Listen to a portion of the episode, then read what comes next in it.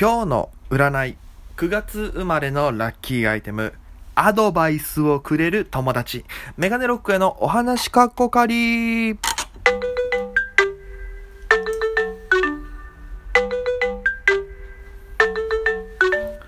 さあ、ということで、えー、本日も始まりました。メガネ、メガ、もう噛んじゃった。メガネロックへのお話かっこかりさあ、ということでございまして、9月生まれのラッキーアイテムはアドバイスをくれる友達と。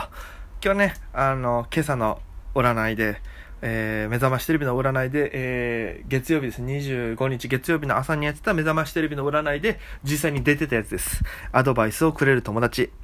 ね。親友じゃダメです。友達です。ね。その微妙なラインついていきましょうということでございます。さあ、今日は一体何を話すのかというと、最近ね、やっぱその、まあ26になって、あっという間だなと思って人生ってまだ26ですけど、で、自分、その青春とか、学生時代どんなことしてたかなってちょっと考えることが多くなりまして、まあその自粛期間中ですから、まあ今日ね、えー、この収録してるのが25日なので、その日、今日もしかしたら、あの、なんていうんですか、自粛が解除されるかも、みたいな緊急事態宣言解かれるかもって言われてますけども、まだその最中なのでね、えー、まあ家でいろんなこと考えたりする中で、そういう、えー、昔を振り返った時に、この、なんていうんですか、青春？こう、どうだったかなと思って、考えた時に、あのね、結構中学の時の思い出が結構あって、それこそ、中2の時に初めて彼女ができまして、当時ですね。で、人生初の彼女ですよ。で、中学校の時とかほら、あの、男と女、出席番号それぞれ1番ずつ作られて、こう、アイウェオ順だったんですけど、当時僕らは。えー、こう、1、2、3、4みたいなので、男女ペアになるじゃないですか。で、僕が初めて付き合った子は、その流れで出席番号7番だったんですけど、同じ出席番号7番の女子だったんですよ。で、あの、まあ、1年いかないぐらいかな、付き合ってて、で、それこそもう青春ですよ。学校一緒に行ったりとか帰ったりとかして、で、その当時ね、まだあの、携帯が普及、まあ、みんながね、ウィルコムっていうのが流行ってたの、当時。で、ウィルコムを、がちょっと流行る前ぐらいで、で、その、なんていうんですか、親の携帯借りてメールとかの送受信してるみたいな時代で、で、向こうの親が、向こうが携帯を持ってたけど、やっぱね、中学生で携帯を持ってると、その料金の関係とかテストの成績で取られることがあるんですよ、携帯を親に。で、それでちょっとやり取りができないってなった時は、あの、交換日記とかね、して、まあ楽しんだりしてたんですよ。で、まあそういうのが続いてて、ある時ちょっとなんかもうこれ終わるな、みたいな恋愛。これ恋終わるなって感じの時にバレンタインの日になりまして、一応チョコもらったんですよ。で、あ、なんとかチョコもらえたやよかったやと思ったら、放課後ね、ちょっと来てほしいって言われて、学校の近くの公園に行ったんですよ。ちょっと小高い丘がある感じで。で、その、なんていうんですかね、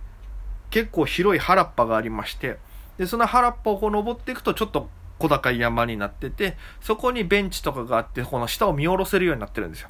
で、したら彼女が、えー、ちょっとあの上の丘の方にいといてと。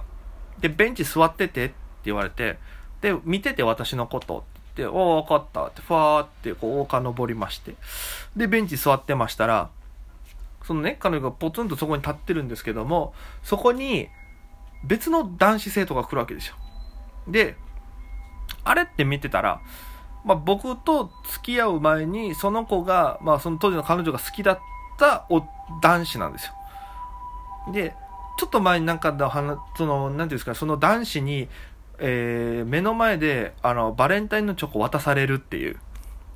わかります？この状況。自分がまだ付き合ってるにもかかわらず、彼女が、僕、もう一人好きだった要は僕と付き合うかその子と付き合うかで悩んで僕に選んだらしいんですけども、そのもう一人の方の男子にチョコ渡したんですよ。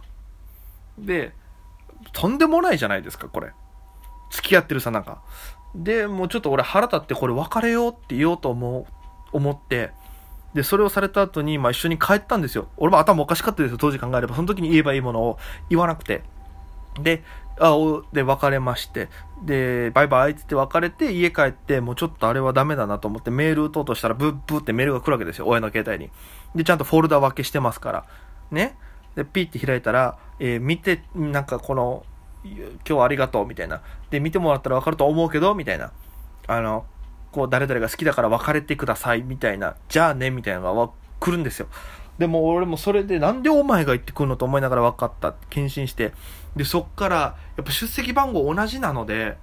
しばらく。ちょっとね、ギクシャクしたっていう、その思い出があって、で、卒業するときは卒業するときで、もう別にもう彼女も付き合ってなかったですから、いなかったんですけど、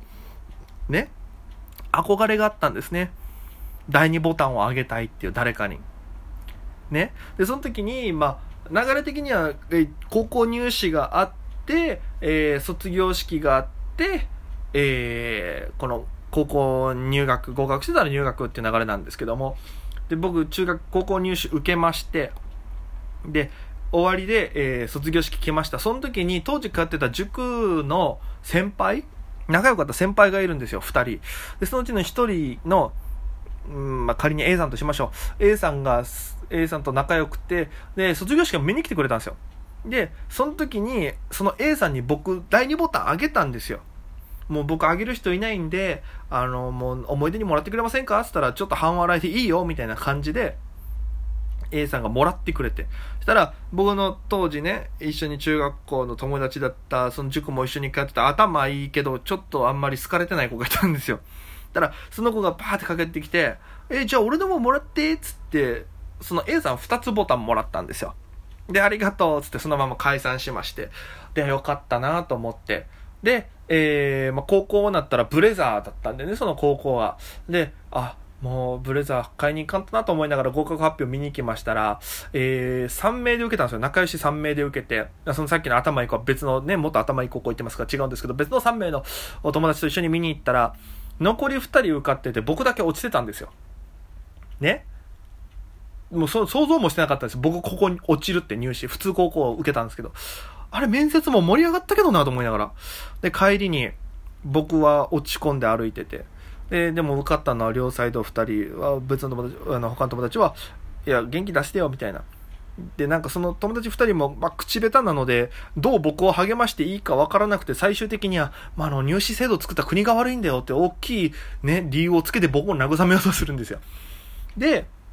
まあ、高校、えー、落ちたからまた受けなきゃいけないわけで、二次募集。で、その時にどこ受けようかなって悩んでて、したら、あの、商業高校がね、あの枠が空いてると。で、今の偏差値的にもここだったら入れると思うよ。電話でしてるしってなって、じゃあそこにしますってなって、えー、申し込み書書いた後に、あってなって、あの、もう一回ね、学ランをつけて面接に行かなきゃいけないんですよ。もうテストの結果がそのまま行くわけですから、面接を受けるだけなんですね。で、その時に、うわ、どうしようと。学ラン、ボタン上げちゃったよと。ね。で、その時しかもね、あの、お母さんは、えー、その学ラン、お母さんだったかな、学ランのボタンがもう一個ちょっと壊れかけてたから捨てたらしいんですよ。だから、ちゃんとなきゃいけないボタンが2つないわけですよ。どうしようと思って。で、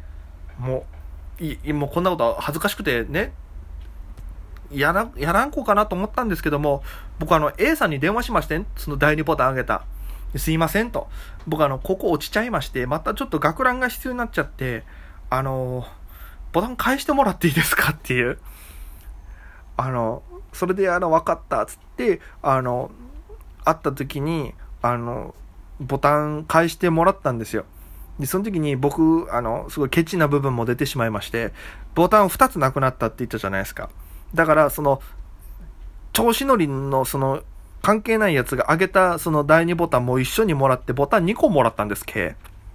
で、僕ボタンつけて、そのまま面接行きまして、無事合格して、その後に知ったんですけど、その高校、商業高校は、あの、ブレザーじゃなくて学ランだったんで、僕そのまま上げた第2ボタンをつけたまま、えー、3年間高校通ったんですね。でなんだったら、その、お調子者が上げたやつも一緒に来てるから、なんかね、結局、そいつの第2ボタンはその子経由して僕に来てるわけですから、こいつはなんで上げたんだろうっていう状態になってるわけですよ、今。で、そしてそのこと言わずにずっとそのままつけ続けてるんで、僕は第2ボタン上げようとしたけど、結局、うん、帰ってきたっていう、帰ってきたっていうか、倍になって帰ってきたっていう 思い出がちょっと青春時代にあったなと思いまして、ちょっとお話しさせていただきました。ねえ、本当に。うん、第2ボタン、結局だからその高校の卒業式で、ボタンあげる子供なかったですからね。僕、部活もちゃんとね、なんか運動部系の人はそんな感じの、ね、ことやってましたけど、僕はあの、ワープロ部だったんで、